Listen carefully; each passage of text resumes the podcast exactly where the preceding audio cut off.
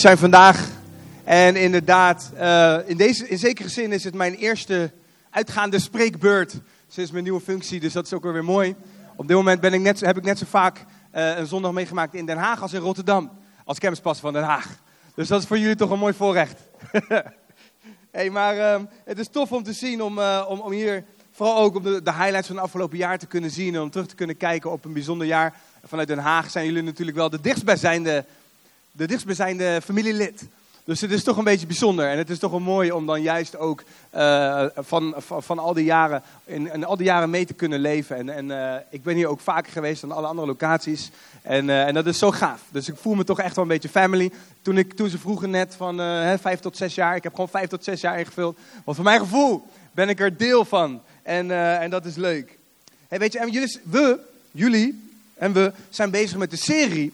En ik weet niet of je daar uh, of, je daar, of je daar zeg maar een enigszins uh, onderdeel van bent uitgemaakt. Of dat je mee hebt gelezen of meegehoord. Maar waar ik vandaag over wil spreken is een onderdeel van de serie over Jacob. En het mooie van deze serie vind ik dat Jacob is iemand die, um, die ons denk ik allemaal best wel inspireert. Misschien juist wel omdat hij best wel wat zaken niet zo goed op orde had. Omdat hij wat fouten maakte en omdat de Bijbel heel uitgebreid beschrijft hoe zijn reis is. En daarom denk ik dat we geïnspireerd kunnen worden door een aantal dingen, maar dat we ook misschien ons heel erg kunnen identificeren met een heleboel andere dingen van Jacob. Daarom vind ik het leuk om uh, bezig te zijn met die serie over Jacob. En ik hoop dat je ook vandaag weer een aantal dingen zult herkennen. Dat je denkt van, hé, hey, interessant. Als God Jacob kon gebruiken met al deze dingen, dan kan hij mij ook gebruiken. Dat is wel denk ik een beetje het, het, het, de onderliggende gedachte van, uh, van het mooie van de serie van Jacob. Toch? Dus waar ik vandaag over wil spreken is, ik heb het maar even zo genoemd, zegenrovers. En het uh, automatisch deed me denken aan zeerovers. En uh, ik dacht, hier in Rotterdam kunnen we daar wel wat mee. Dus ik heb het maar even visueel vormgegeven op deze manier. Maar zegenrovers kun je een beetje zien. Ja, kijk. Zegenrovers. Er zijn namelijk dingen in onze reis, in ons leven, die roven de zegen weg. Zo simpel is het. Zegenrovers. En ik denk dat Gods bedoeling is dat wij mogen ontdekken wat het is als Hij ons leidt. Als Hij ons principes laat zien. En als we die toepassen, dan ontdekken we dat daar zegen op ligt. Bijvoorbeeld zaaien en oogsten is zo'n heel simpel voorbeeld. Je, je, bent in het natuurlijke ben je iets kwijt als je zaait. Maar we weten dat het in het geestelijke vrucht gaat voortbrengen. En op zo'n manier weet je dat het misschien niet logisch is in het natuurlijke. Als jij vertelt aan een collega, ja, ik, ik, geef, uh, ik geef mee in de kerk dan is dat niet per se logisch, want dan ben je wat kwijt in het natuurlijke. Maar je weet geestelijk gezien dat dat oogst voortbrengt en dat dat vrucht draagt. Nou, dat is zo'n ding, een principe dat God heeft ingesteld. Dat is gewoon heel simpel. Een, een, een ding waarvan we weten dat brengt zegen voort. Net zoiets met bemoedigen. Zaaien en oogsten in onze woorden, in wat we doen, wat we zeggen naar elkaar. We, we spreken woorden uit van bemoediging en al die dingen. En het, het geeft een bepaalde oogst. In je relatie heb je dat nodig om af en toe te praten met elkaar. En, en, en je, weet, je weet dat er zit, er zit een zegen op. Op het moment dat je leeft volgens de principes die God heeft ingesteld. Nou, zegenrovers staat daar tegenover. Dat zijn dingen. Het heeft eigenlijk vooral met onszelf te maken. Wij zijn eigenlijk onze eigen zegenrovers. Als we niet uitkijken. Soms geven we de vijand iets te veel credits. Voor dingen die we vooral eigenlijk in eigen hand hebben. Dingen die we soms laten gebeuren of waar we ons niet bewust van zijn. Die zegen roven uit ons eigen leven. En het interessante is, waar we vandaag naar gaan kijken, is, uh, is een aantal hele mooie dingen die ons helpen om dat in te zien. Nou, als je, wie van jullie gebruikt de YouVersion Bijbel app? Nu, of wel eens, of regelmatig? Dat is mooi, want je kan meelezen, als je zoekt bij bijeenkomsten, dan zul je zien dat ICF in Leiden en wij hier in Rotterdam een bijeenkomst hebben. En uh, het, het, leuke daarvan is uh, dat je, uh, je kunt, dat kunt erop klikken, maar je kunt, je kunt zeg maar meelezen met de notes van vandaag dat is natuurlijk superhandig. Dan kun je, eh, dat is, dat is, dat is echt, dat is, dat is met één oog slapend uh, meepreeklijstig, zeg maar. Maar ik hoop dat het je vooral helpt om achteraf en, en ook nu al, om je notes te kunnen maken als je wilt. Of om gewoon mee te kunnen lezen en te kunnen zien, oh dat is wel heel makkelijk op deze manier. Dus als je wil, mag dat. Als je wil laten verrassen, dan moet je vooral niet in de Bijbel-app meekijken. Maar ik, hè? Iemand hem al gevonden? Ja, je hebt de optie bij inkomsten. En dan kun je, ja hè, kijk, ik zie allemaal enthousiaste mensen. Nou, hier hebben we gelijk, alle, alle verrassingen zijn verdwenen. Maar het is wel handig. Dus, uh, dus in dat geval um, weet je dat we naar Romeinen 9 gaan. Toch? Dus lees maar even mee. Oh, je hebt de tekst al gevonden, want het staat gewoon in je app. Goed. Maar het is interessant. Ik hoop dat dit je helpt. hey, waar we vandaag naar gaan kijken is datgene wat denk ik onderdeel is van het leven van Jacob en van Esau. Ik weet niet of je Jacob Esau of je, of je hun verhaal kent, maar je zal vandaag veel verschillende dingen voorbij horen komen. En ik hoop dat het je helpt om te kijken naar je eigen leven. En om te zien, hé, hey, mijn reis is ook niet altijd zo ideaal. Mijn reis gaat ook niet altijd goed. Maar God kan blijkbaar toch gewoon er iets mee. Met mijn leven, met de verkeerde keuzes die ik maak, de dingen hoe, hij, hoe God ze kan omdraaien, hoe ik soms, weet je wel, die dingen. Het mooie van het verhaal van Jacob. Waar we vandaag naar gaan kijken is um, um, Romeinen 9. Lees het even mee als je wil. Daar zien we een aantal mooie dingen. Zoals geschreven staat, Jacob heb ik lief gehad, maar Esau heb ik gehaat. Dat zegt de Bijbel. Jacob heb ik lief gehad, maar Esau heb ik gehaat. Dat is niet echt uh, top als je zo zeg maar in de Bijbel terechtkomt. Als Esau zijnde. ik weet niet hoe jij dat zeg maar zou willen. Als, je, als de Bijbel over jou schrijft, dan voel je je vereerd. Maar als hij zo over je schrijft, is toch een beetje sneu. Maar het interessante is dat, waarom zou God nou zeggen, Jacob heb ik lief gehad en Esau heb ik gehaat. Terwijl in principe eh, Jacob een hoop fout heeft gemaakt. En Esau blijkt daar niet heel erg... Uh, ik bedoel, we lezen veel minder over Esau überhaupt. Maar Esau deed in zekere zin heel veel dingen gewoon wel goed. Hij was, um, hij was ook gewoon, net als Jacob, opgegroeid in het gezin van Isaac en, en al die dingen. En Esau was degene die recht had op, op de erfenis, het grootste deel van de erfenis. En hij was degene die, de, die de, de familie mocht voortzetten. Dat was de bedoeling geweest van God. Esau was plan A. Het feit dat wij horen over Jacob is alleen maar plan B. Het hele idee van God was, denk tenminste van in, in, in de geslachtslijn was geweest, dat we het God was van Abraham, Isaac en Esau. En wij horen over Abraham, Isaac en Jacob, omdat Esau verkeerd omging met wat God hem had gegeven. Beetje sneu. En daarom denk ik dat de Bijbel best wel, best wel ferme taal schrijft over Esau. Ondanks dat hij een prima toekomst heeft gehad uiteindelijk. En weet je dat het zelfs weer goed kwam tussen Jacob en Esau. Zie je dat Jacob er vandoor ging met datgene wat eigenlijk voor Esau bedoeld was. Nou dat is niet heel erg fijn voor Esau. Het is wel een bemoediging voor ons als imperfecte mensen. Dat men, een, een persoon als Jacob uiteindelijk nog een hoop zegen in zijn leven heeft kunnen binnenslepen. Weet je wat je ziet is dat de Bijbel is denk ik heel duidelijk over het belang dat God hecht aan dat wat hij ons geeft. Als God zegt, Esau heb ik gehaat, dan ging het om, dan gaan we straks ook naar lezen, dan ging het om die dingen die God aan hem had gegeven.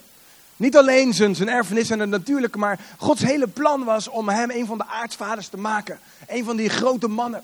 Gods plan was om Esau te gebruiken zoals Mozes en Isaac. Om, om Esau te gebruiken om niet alleen de volgende generatie uh, voor te brengen, maar om uiteindelijk ook veel later dat hele volk zou opkijken naar Esau. Hem als voorbeeld kunnen hebben. Hem als inspiratie kunnen hebben. Maar dat gebeurde niet. En het gebeurde dat uiteindelijk God zegt, ik, um, ik heb hem gehaat, maar, Esau, uh, maar, Jacob heb ik lief gehad. Omdat hij zo omging met al die beloftes die God hem had gegeven. Al die, die, die, die dingen die, die, die er in zijn hand lagen, maar waar hij niets mee deed. En dat is denk ik een belangrijke reden waarom het zo interessant is om te kijken naar Jacob. Die 1-0 achter stond bij zijn geboorte, maar die er heel anders mee omging. Een van de dingen waar je, wat Jacob in ieder geval wel kan meegeven, is dat hij zich altijd ging uitstrekken. Naar datgene, in eerste instantie wat anderen hadden, dat was niet helemaal goed. Maar later naar hetgeen wat God voor hem had. Of in ieder geval datgene waarvan hij hoopte dat God voor hem had. En dat is interessant van Jacob. En daar zie je dat Esau zo onverschillig was als maar zijn kon. Terwijl Jacob daar alles aan deed om steeds weer een zegen in de wacht te slepen. En ondanks dat Jacob dat misschien op heel oneerlijke manieren deed, was die houding van hem wel iets waar God wat mee kon. En e- God kon niks met Esau, omdat Esau die... Nou ja, goed, dat gaan we nu lezen. In, hoofdstuk 25, vers 34 lees je dat er uh, het moment dat Esau zijn eerstgeboorterecht verkocht, uh, nou ja, weggaf aan Jacob voor een kommetje soep. En dan zegt hij, um, hier, ik, um, eh, toen gaf Jacob aan Esau brood en het linzengerecht. Hij at en hij dronk. Hij stond op en ging weg. En zo verachtte Esau het eerstgeboorterecht. En volgens mij hebben jullie net een iets andere vertaling. Um, in je app ook. Maar het is interessant wat, wat de Bijbel zegt dat Esau er onverschillig over was. Hij verachtte het, hij minachtte het. Hij achtte er geen waarde aan, terwijl het iets was wat God hem had gegeven en ook iets wat zijn vader hem had gegeven. En ik denk dat wij soms, als we niet uitkijken, te makkelijk omgaan met de dingen die God ons gegeven heeft. Wat het ook is. In de Bijbel zie je verschillende voorbeelden van mensen die meerdere of mindere talenten hadden gekregen van God.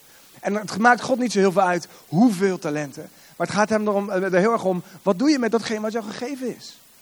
En die vraag is zo belangrijk. En Esau duidelijk ging er niet zo goed mee om. En, en daarom zegt de Bijbel later, dat, dat, dat vond God niet fijn. het is zo belangrijk dat we het ons realiseren. Dit was het moment waarin Jacob zich heel bewust was van de waarde van iets. Ook al was het niet aan hem gegeven. En dat Esau zich compleet minachtend opstelde. En ik geloof dat het voor ons een les is die we mogen leren. Laten we nooit gewend raken. Esau was gewend aan het eerste geboorterecht. Had hij zijn hele leven al. Hij was gewend eraan en hij vond het allemaal wel best. Hij had alles wat hij. Hij zag de waarde er niet meer van in. En Jacob was eraan gewend om het niet te hebben. En, en, en op de een of andere manier was hij in strijd met zijn broer. En dat zie je natuurlijk in hoe hij handelde. Om dat eerstgeboorterecht. Het was helemaal niet zijn recht. Hij had er nooit aanspraak op kunnen maken. Maar Jacob wilde zo graag. Dat hij er alles aan deed. Om in te gaan tegen de wetten van het land. En tegen alles. Om alleen maar ervoor te zorgen dat hij dat, die zegen kon krijgen. En dat hij dat. Weet je, het is zo bijzonder. Dus ondanks dat het helemaal niet hoorde. Ondanks dat het niet zou kunnen. Was Jacob iemand die zei: En toch ga ik ervoor. En dan moet je even de context van hoe hij dat dan deed even loslaten. Daar is nog wel wat over te zeggen. Maar dat hij het wilde. En dat Jacob zodanig ergens tussen jaloers en misschien wel geloof zat. Dat hij zei, nou, ik strek maar uit naar die zegen van mijn vader. Naar dat, dat recht en alles wat erbij komt kijken. En naar de beloftes van God. Dat is een mooie les. Dat is een kracht van Jacob. En daar kon God wat mee.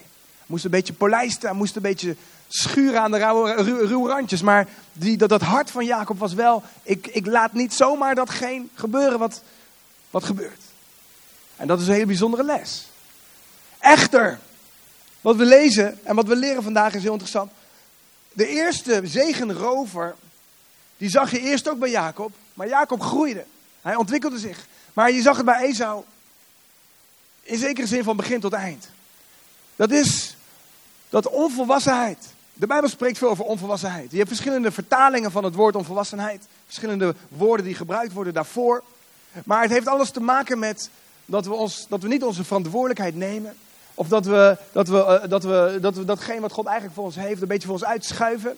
Als de Bijbel spreekt over onvolwassenheid, dan gaat het over, over uh, uh, waar, waar, wij als christenen het normaal zou moeten zijn om te groeien. In ons leven met God, om te groeien in geloven en de vrucht van de Heilige Geest, al die dingen. Die in zekere zin automatisch komen naarmate je, je reis met God gaat. Zie je wanneer de Bijbel spreekt over onvolwassenheid, dat iemand nog niet zo ver is. En soms is het iets bewusts. Ik denk dat wij soms ook nog wel niet op een punt zijn waar we wel hadden kunnen zijn. Alleen maar omdat we zelf niet hebben gedurfd die stap te nemen. Deel van onvolwassenheid is dat je niet een stap durft te nemen die er eigenlijk al wel klaar is. Je kan bijvoorbeeld, je kan op je achttiende, of welke leeftijd dan ook, je kan ervoor kiezen, ik ga nu het huis uit.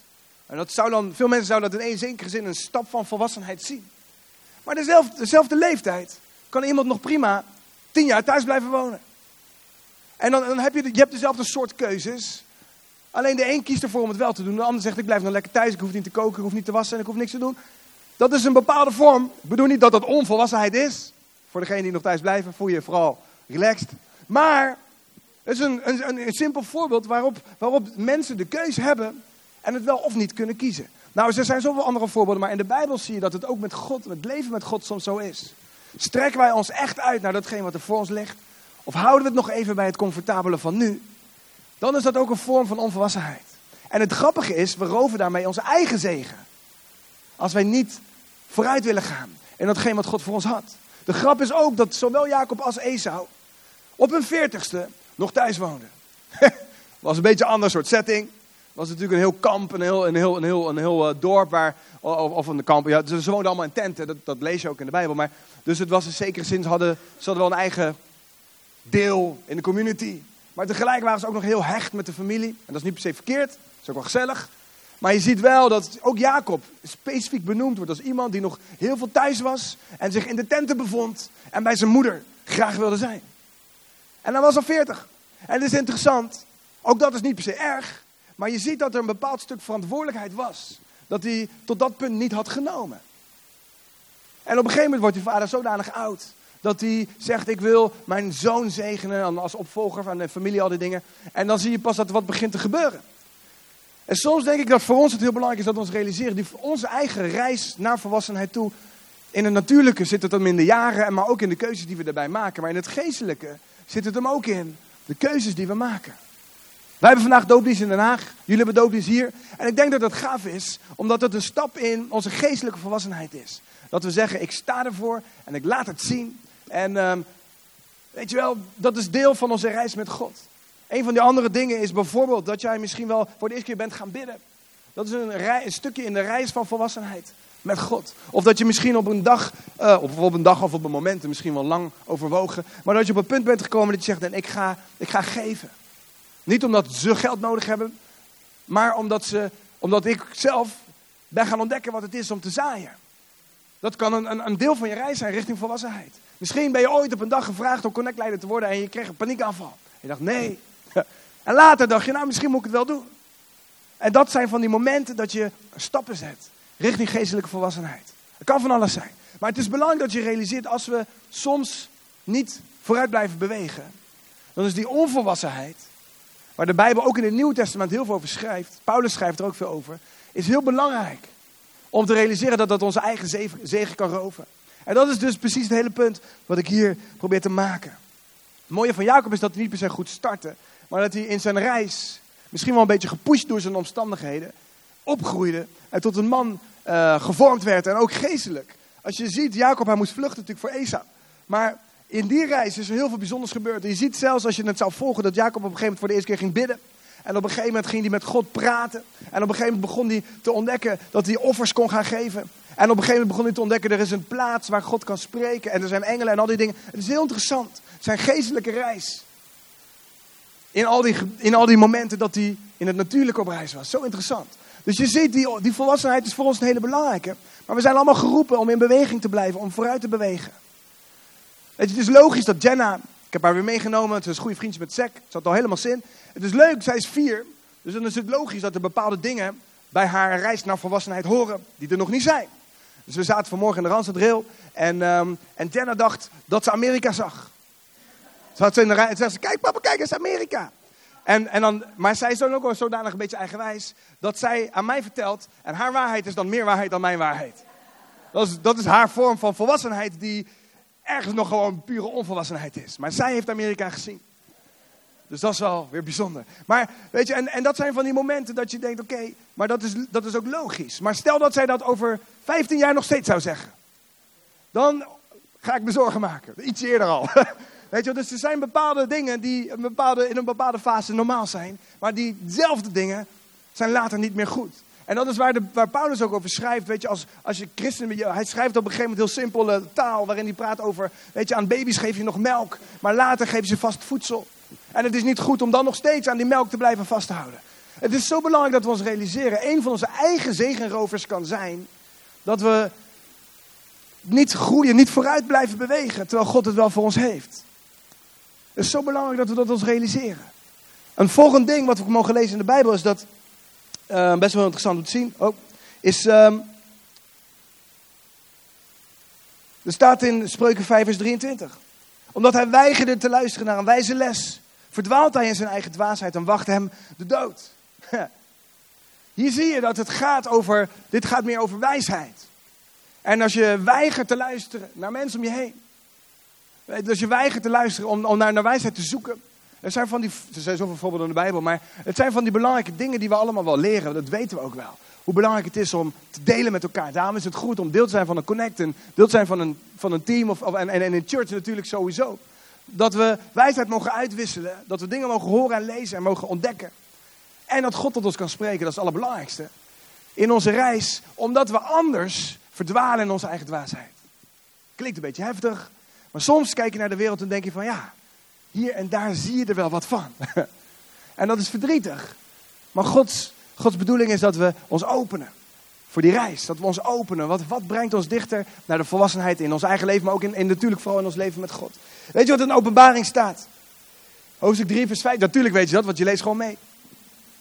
Er staat, omdat hij, uh, openbaring 3, vers 15. Dat je, de, hier, hier, spreekt, uh, de openbaring spreekt ons aan, de kerk spreekt aan de kerken, waarin eigenlijk een beetje een, een heftig oproepje wordt neergezet. Zo van, um, hey, um, Kom op. Ik weet wat je doet, dat je niet koud bent en niet warm. Was je maar koud of warm.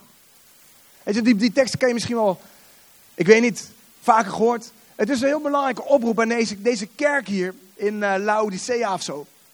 Dat was een plaats, dat ligt nu in Turkije, was een deel van het Griekse Rijk, waarin er waren twee grote aquaducten richting de stad. Eentje was, uh, was, was, was gekoppeld aan een koudwaterbron en de andere was gekoppeld aan een heetwaterbron. En allebei die aquaducten waren kilometers lang. En ze probeerden dat water natuurlijk, het hete water moest heet blijven en het koude water koud. Probeerden ze richting die stad te krijgen. Alleen, het voorbeeld dat hier genoemd wordt over was je maar koud, was je maar warm, maar je bent lauw. Dat ging over, over, over momenten dat het water afkoelde. En dat het hete water niet meer heet was. En kilometers lang over die aquaducten stroomde. En lauw aankwam in de stad. Vies. En, en er zaten vaak ziektes in. Het andersom, net zo goed, het koude water kwam ook niet aan als koud water. En, op zo, en, en daarom dat Paulus dit, of dat de Bijbel dit voorbeeld gebruikt, als, voor hun was het heel logisch om over te praten over koud of warm. Maar het is lauw en dat is waar niemand op zit te wachten. Het brengt ook soms verkeerde dingen met zich mee, of ziektes of, of wat dan ook. Voor ons is het belangrijk dat we ons realiseren dat de Bijbel ons oproept om te kijken naar ons eigen leven. En te zien, zijn wij koud of, of warm? En allebei is goed. dat vind ik dan weer raar. Maar ik denk dat het, weet je, warm kan te maken hebben met dat God zegt, wij zijn warm en we weten dat we dat zijn. We gevuld door God. En we, we geven alles wat we hebben aan onze reis met Hem. En om geprobeerd door Hem gebruikt te kunnen worden. Koud zijn is dat je gewoon helemaal niet warm bent. Misschien nog nooit iets van God hebt gehoord of gezien of ontdekt. En, um, en dat is ook oké. Want dat betekent dat, het, dat er nog een, een, ontdekkingsreis voor je ligt. Maar het ergste wat er kan zijn is dat je het wel weet. Dat je wel weet dat God bestaat. Dat je wel weet dat Hij een, een beloftes voor je heeft. Dat Hij jou iets heeft gegeven om mee te werken. Misschien ben je een goede muzikant. Maar je hebt het worship band ding oproep gezien. En als je in Rotterdam, als het vol zit hier, dan mag je naar Den Haag komen. Maar, mag ik zeker niet zeggen, hè? Ik zie, het, ik zie Daan, Daan, Joost moet zo even praten. Maar uh, nee, nee, dat mag je niet hoor, dat mag je niet. Dan sturen we je weer terug. Maar, nadat je hebt gespeeld.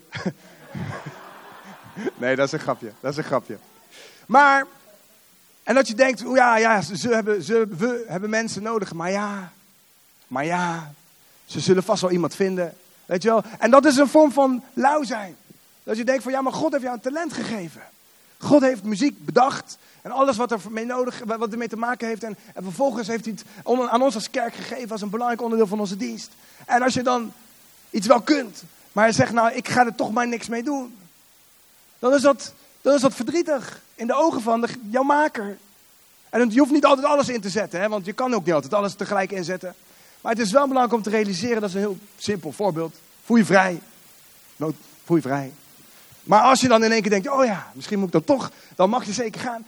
Ik denk dat het belangrijk is om te realiseren, het lauw zijn is een van die dingen wat Esau was. Hij had het gekregen, hij wist dat hij het had en toch deed hij er niets mee. Wij hebben dingen gekregen en ik denk dat we allemaal lauw zijn in bepaalde gebieden. Het is ons gegeven en toch gebruiken we het niet. En dat kan in allerlei vormen zijn, maar het rooft je zegen weg. Als je niet de volwassenheid hebt om het te gaan gebruiken, om het te gaan inzetten. Het rooft je zegen weg, je eigen zegen notabene. Want er is niks mooiers om te zien dat God door jou heen kan werken. Dus ik hoop dat je realiseert, dat is een onderdeel daarvan. Het tweede is extreme. En dat is een grappige. Extreme. En het lijkt een beetje op warm en koud, uh, heet en koud bedoel ik. Ik denk dat het heel belangrijk is dat we ons realiseren. Soms kunnen wij als mens in extreme gedrukt worden. Door de omstandigheden of misschien wel door onszelf. En extreme zijn in zekere zin onderdeel van het leven. Maar ze kunnen soms ook een stuk van je zegen roven als je jezelf laat leiden naar extreme toe. En daar bedoel ik het volgende mee. Als de Bijbel zegt, probeer met mij bezig te zijn. Met God, met Jezus. En probeer mij te volgen. En, en soms kunnen wij zo vol van God zijn. Helemaal ervoor gaan. Drie weken later, ken je dat? Ik hoop het niet, ik denk het wel. Drie weken later ben je dat even vergeten. En dan denk je van, oeh, ja, het stormt een beetje, het waait. Ik heb gehoord, Dennis komt. Hè, die storm die er niet is. Een beetje waaien, maar goed. En uh, net als vorig weekend van die heftige, en ja, ik weet het niet, de Heer is ook in mijn huis. Weet je wel, de Heer, ik heb nu de Bijbel-app, aantekeningen, ik kan gewoon meelezen. Ehm, en zo, volgende week weer een dienst. Weet je, het, is, het zal wat druk zijn, er is misschien geen stoel. Ik maak een stoel vrij voor iemand anders, door thuis te blijven. Weet je wel, dat soort dingen allemaal. Maar soms kan het zijn dat je, als je niet uitkijkt vanuit je eigen, ofwel eigen wijsheid, ofwel gewoon geen wijsheid, keuzes maakt die in een bepaalde extreme kunnen, kunnen, kunnen, kunnen vallen. Dus ken je dat? Dat je, dat je emotioneel bent. En dan maak je gekke keuzes. Het is leuk, want mijn ouders, dat is helemaal niet leuk eigenlijk. Mijn ouders zijn natuurlijk senior pastors. En hun soort van home church is ook nog Den Haag. Dus zo makkelijk als Daniel en Wendy het hebben. Door gewoon lekker in een andere stad campus te bouwen. Zo complicated is het om in je eigen campus te bouwen. En je pastors altijd daar op die rij te hebben zitten. En bemoeien. En vertellen. En ik moet ook eigenlijk vooral doen wat zij willen natuurlijk. Dat, is ook, dat moet Daniel en Wendy ook. Alleen 90% van wat zij doen, dat zien ze helemaal niet. En 90% van wat ik doe, zien ze wel. Dus, dus, hoe kom ik nou bij dat punt? Dat heeft extreme te maken. Ik weet niet waarom dat extreem is. Maar dus af en toe dan knettert het een beetje. En laatst was ik gefrustreerd op mijn vader. dat gaat natuurlijk helemaal niet goed. Ik dacht, oh, daar gaat mijn baan. Dus gedegradeerd. Ik ga maar weer terug naar City Point. Maar ik denk dat het belangrijk is. Wat je ziet is. Soms is het. Weet je, en dan, en dan reageer ik. Ik kan, ik kan in emotie reageren, soms. En dan, en dan achteraf denk ik, oh man, had ik, had ik ook niet zo moeten overdrijven. En Chelsea is dan altijd heel erg onbemoedigend. En die zegt, ik had nog gezegd, doe niet zo, praat niet, of weet ik veel wat. Dus zij is altijd het, precies het verkeerde op het goede moment. Zo is zij dan echt, echt, als je het hebt over warm en koud, dan ben ik warm en zij koud. En dan ksh, koude douche. Maar in ieder geval, extreme kunnen soms ook in onze eigen emoties. Of in ons, soms heb je gewoon momenten dat je even het vertrouwen compleet verloren bent. En dat kan een soort extreem punt zijn voor jou op dat moment. Misschien is het een paar uur, misschien is het een paar dagen, misschien is het een langere tijd. Misschien heb je een, een periode van depressie. Extreme kunnen op allerlei verschillende manieren in ons leven komen. Maar die extreme kunnen ervoor zorgen dat als wij er niet goed mee omgaan, dat onze zegen geroofd wordt. Bijvoorbeeld als jij vanuit een bepaalde emotie, je hebt het heel druk vandaag. En aan het eind van de dag kom je thuis en je denkt, oh en die beamer die stoorde ook nog. En, en je denkt, en ik stop daarmee. Ken je dat? Ze zoeken maar iemand die het wel kan. Of ze kopen maar betere spullen. Dan kom ik pas terug. Weet je, zo'n soort. Maar dat is frustratie. En het kan zijn dat dat een extreem is waardoor je een bepaalde zegen uit je eigen leven laat roven. Alleen maar omdat je keuzes maakt door die extreme. Het kan ook zijn dat je soms, weet je wel, God spreekt. En jij denkt, dat is voor nu. En morgen ga je naar je werk en je, je zegt je baan op. Zeg, ik weet dat God heeft gesproken. Ik voel het. Maar soms kan het zijn dat op, een goede manier, dat het nog steeds niet per se altijd het juiste interpretatie is van hoe wij dat doen. Hoe wij dat als mens bekijken. Nou, de Bijbel is er heel duidelijk over, want je denkt, wat bedoelt hij nou? Dat staat zoals je weet in Prediker 7. Dat kun je lezen. Houd het ene vast en laat het andere niet los. Dat is het beste, want wie ontzag voor God heeft, ontsnapt aan al te veel rechtvaardigheid en ook aan al te veel onrechtvaardigheid. Hoe kun je ontsnappen aan te veel rechtvaardigheid? Dat is raar. Maar dit is denk ik precies wat de Bijbel ons leert. De Bijbel belooft ons geen makkelijk leven per se. De Bijbel zegt, wees dankbaar als je uitgescholden wordt of, of, of als je, uh, als je uh, gedingest wordt. Of ge, nou, achterna gezeten wordt vervolgd wordt. Dat zegt de Bijbel, wees daar dankbaar voor. Omdat je weet, omdat, omdat je bij mij hoort als dat gebeurt. Dus ik denk, soms zal je zien wat hier de Bijbel eigenlijk een beetje aan probeert te geven. Soms zal je gespaard worden voor te veel rechtvaardigheid, want de wereld is niet puur rechtvaardig.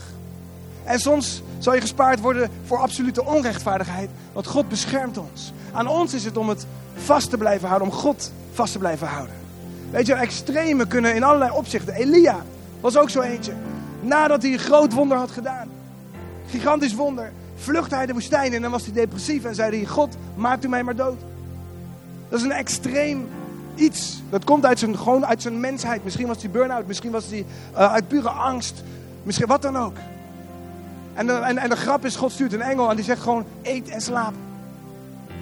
Weinig geestelijke counseling verder, weinig wonderen. Gewoon eet en slaap. En soms kon Elia, die had die, dat extreme moment. En wij kunnen dat allemaal hebben in ons leven. En dan denken we, oh, en dan... Als we dan niet uitkijken, dan maken we verkeerde keuzes. En dat rooft onze zegen weg voor de toekomst. En dat kan zowel de goede kant op extreem zijn als de verkeerde kant op extreem. En ik hoop dat je realiseert, het is belangrijk dat we God proberen te volgen in die dingen. Wat is het dat God zegt? Jezus had ook een periode waarin hij zelf van zichzelf wist: ik weet dat ik nu nog niet klaar ben om in de bediening te stappen. Zelfs Jezus had dat. Je ziet het op een gegeven moment in de Bijbel.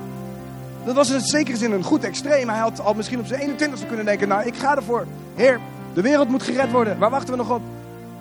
Maar Jezus wist ook dat er een. Hij moest ook gewoon die reis richting volwassenheid gaan. Net als wij allemaal. En extreme in wat voor opzichten dan ook. Kunnen soms in de weg gaan staan van de zegen die God voor ons heeft. Vaak namelijk gaan wij ons, gaan we wat het ook is, gaan we het zelf invullen. En ik hoop dat je realiseert dat we moeten kijken naar God en naar dat denk van Hem. Oh, dat is mijn aftelklok. ik weet niet of je het hoorde, maar mijn timer ging af. Heel belangrijk. Wat je ook ziet is, het laatste is onverschilligheid. Laatste zegerover voor vandaag. En ik hoop dat je, we hebben natuurlijk al een klein beetje over gesproken, maar Jacob en Esau een goed voorbeeld. In onze reis is het denk ik belangrijk om die onverschilligheid te herkennen. De Bijbel staat er heel duidelijke dingen over. Een van die teksten gaat in Spreuken 1 vers 32 als volgt. Zelfgenoegzaamheid brengt de dwaze om. In de message staat er, carelessness kills, complacency is murder. Ik hoop dat je realiseert dat zelfgenoegzaamheid is een ander woord voor, voor onverschilligheid. Je vindt het wel oké als je naar jezelf kijkt. Of als je binnen jezelf zo eens even zit te bedenken. Complacency is, is, is, is, is datzelfde. Ik hoop dat je realiseert dat zolang er nog een wereld te winnen is, zouden we niet onverschillig moeten zijn. Zolang jij nog een next step te zetten hebt, zou jij niet onverschillig moeten zijn. Zolang je nog iets aan, in de toekomst hebt wat er nog voor je ligt, wat het ook is. Ik hoop dat we ons realiseren, onverschilligheid kan ons ten val brengen. In allerlei opzichten. Onverschilligheid kan je huwelijk doen eindigen. Onverschilligheid kan je afstoten van, van mensen om je heen. Kan je op je werk uh, allerlei dingen kosten. Onverschilligheid kan je in je relatie met God heel veel kosten. En ik hoop dat we ons realiseren, onverschilligheid is iets wat onze zegen kan roven. En Jacob was gelukkig niet onverschillig. Hij probeerde zo hard om zegen van God te krijgen. En dat is denk ik een grote kracht van Jacob. Hij deed er in het, vooral begin een hoop dingen verkeerd voor. Later begon hij samen met God steeds beter op, op weg te zijn met hem. Maar wat hij altijd deed was dat hij niet onverschillig was over die dingen waar hij zich naar uitstrekte. En ik hoop dat wij ons mogen realiseren. God heeft ons gemaakt en er is zoveel meer voor ons. Voor ons in Rotterdam. We zijn dankbaar voor de kerk die we mogen zijn. Maar er zijn nog zoveel mensen die God niet kennen. En ik hoop dat je nooit onverschillig zal worden als Daniel en weer aan het bidden zijn. En weer mensen willen gaan dopen. En weer welkom thuis. En weer een nieuwe connect. En weer nieuwe mensen. En weer de welkom Bali. En weer mensen nodig hebben in het team.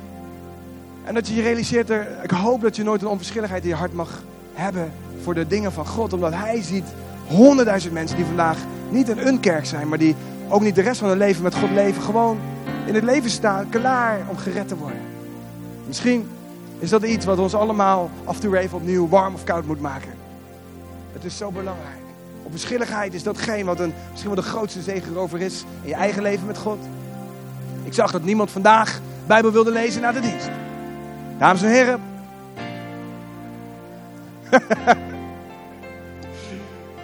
dat komt natuurlijk omdat je dat al hebt gedaan.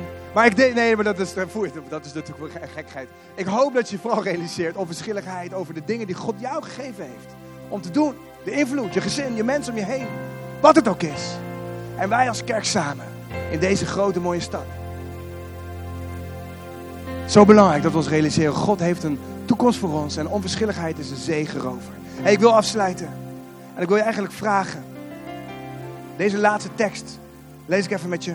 Hebreeën 12 vers 16.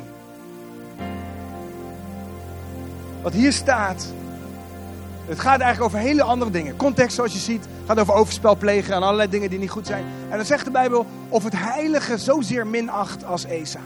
Weet je wat het is? Wat God ons gegeven heeft, ook al denken wij dat het iets in het natuurlijke is, is heel vaak in Gods ogen heilig.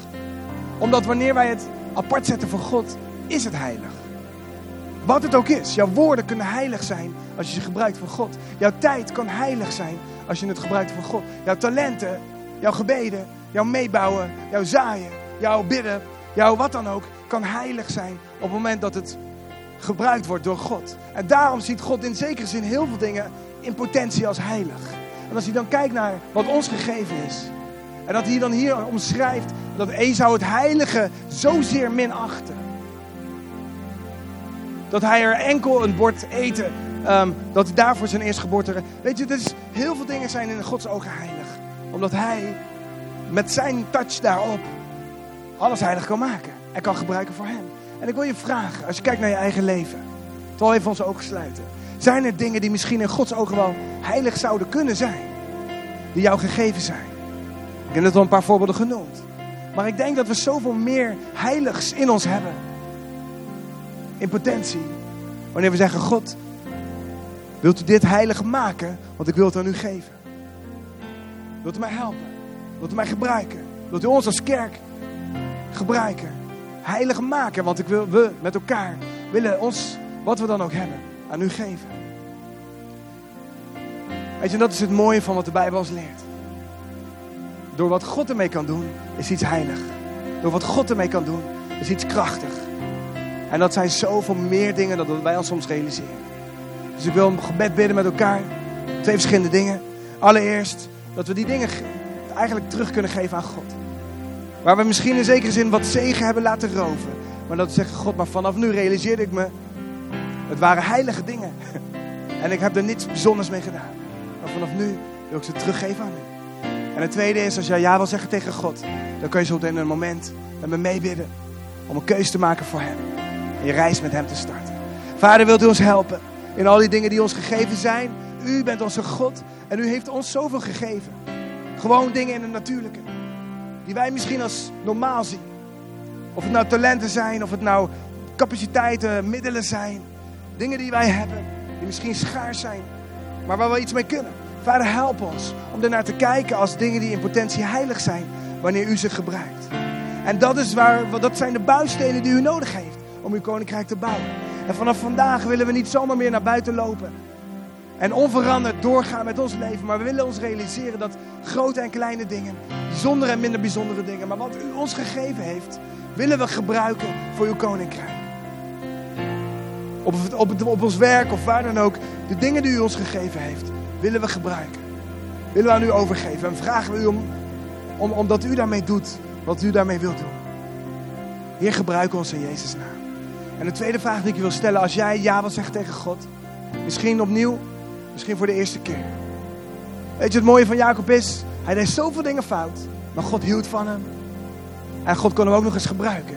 Omdat hij uiteindelijk gewoon zei, Heer, hier ben ik, zegen mij maar. Weet je, en dat is het mooiste van Jacob. Die les is het mooiste voorbeeld. Als jij dat bent, als jij voelt als een Jacob, je bedriegt soms mensen, je maakt fouten, je liegt, weet ik veel. Misschien heb je problemen. Maar God kan je gebruiken op het moment dat jij zegt, Heer, en toch wil ik me uitstrekken naar U. Ik wil mijn leven aan U overgeven. Ik heb U nodig. Als jij dat bent, wil ik je vragen om met me mee te bidden aan een zichtbaar gebaar om even je hand op te steken. Als jij dat wilt zijn, misschien wil je voor de eerste keer ja zeggen tegen God. Misschien wil je terugkomen bij Hem. Zo mooi, dankjewel. Dankjewel. Als je daarbij wat zijn, dankjewel. Dankjewel. Ik wil je vragen om mijn hart op na te bidden. Vader in de hemel, ik wil mijn leven aan u geven. Want ik heb u nodig. En ik realiseer me dat u mij gemaakt heeft om mij te kunnen gebruiken. Ik geef wat ik heb aan u. En ik wil u leren kennen. Ik wil de reis met u gaan.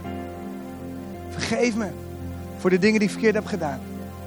Maar vanaf vandaag, dat u mijn redder, dat u mijn leider en wilt u mijn allerbeste vriend worden. Dank u Jezus.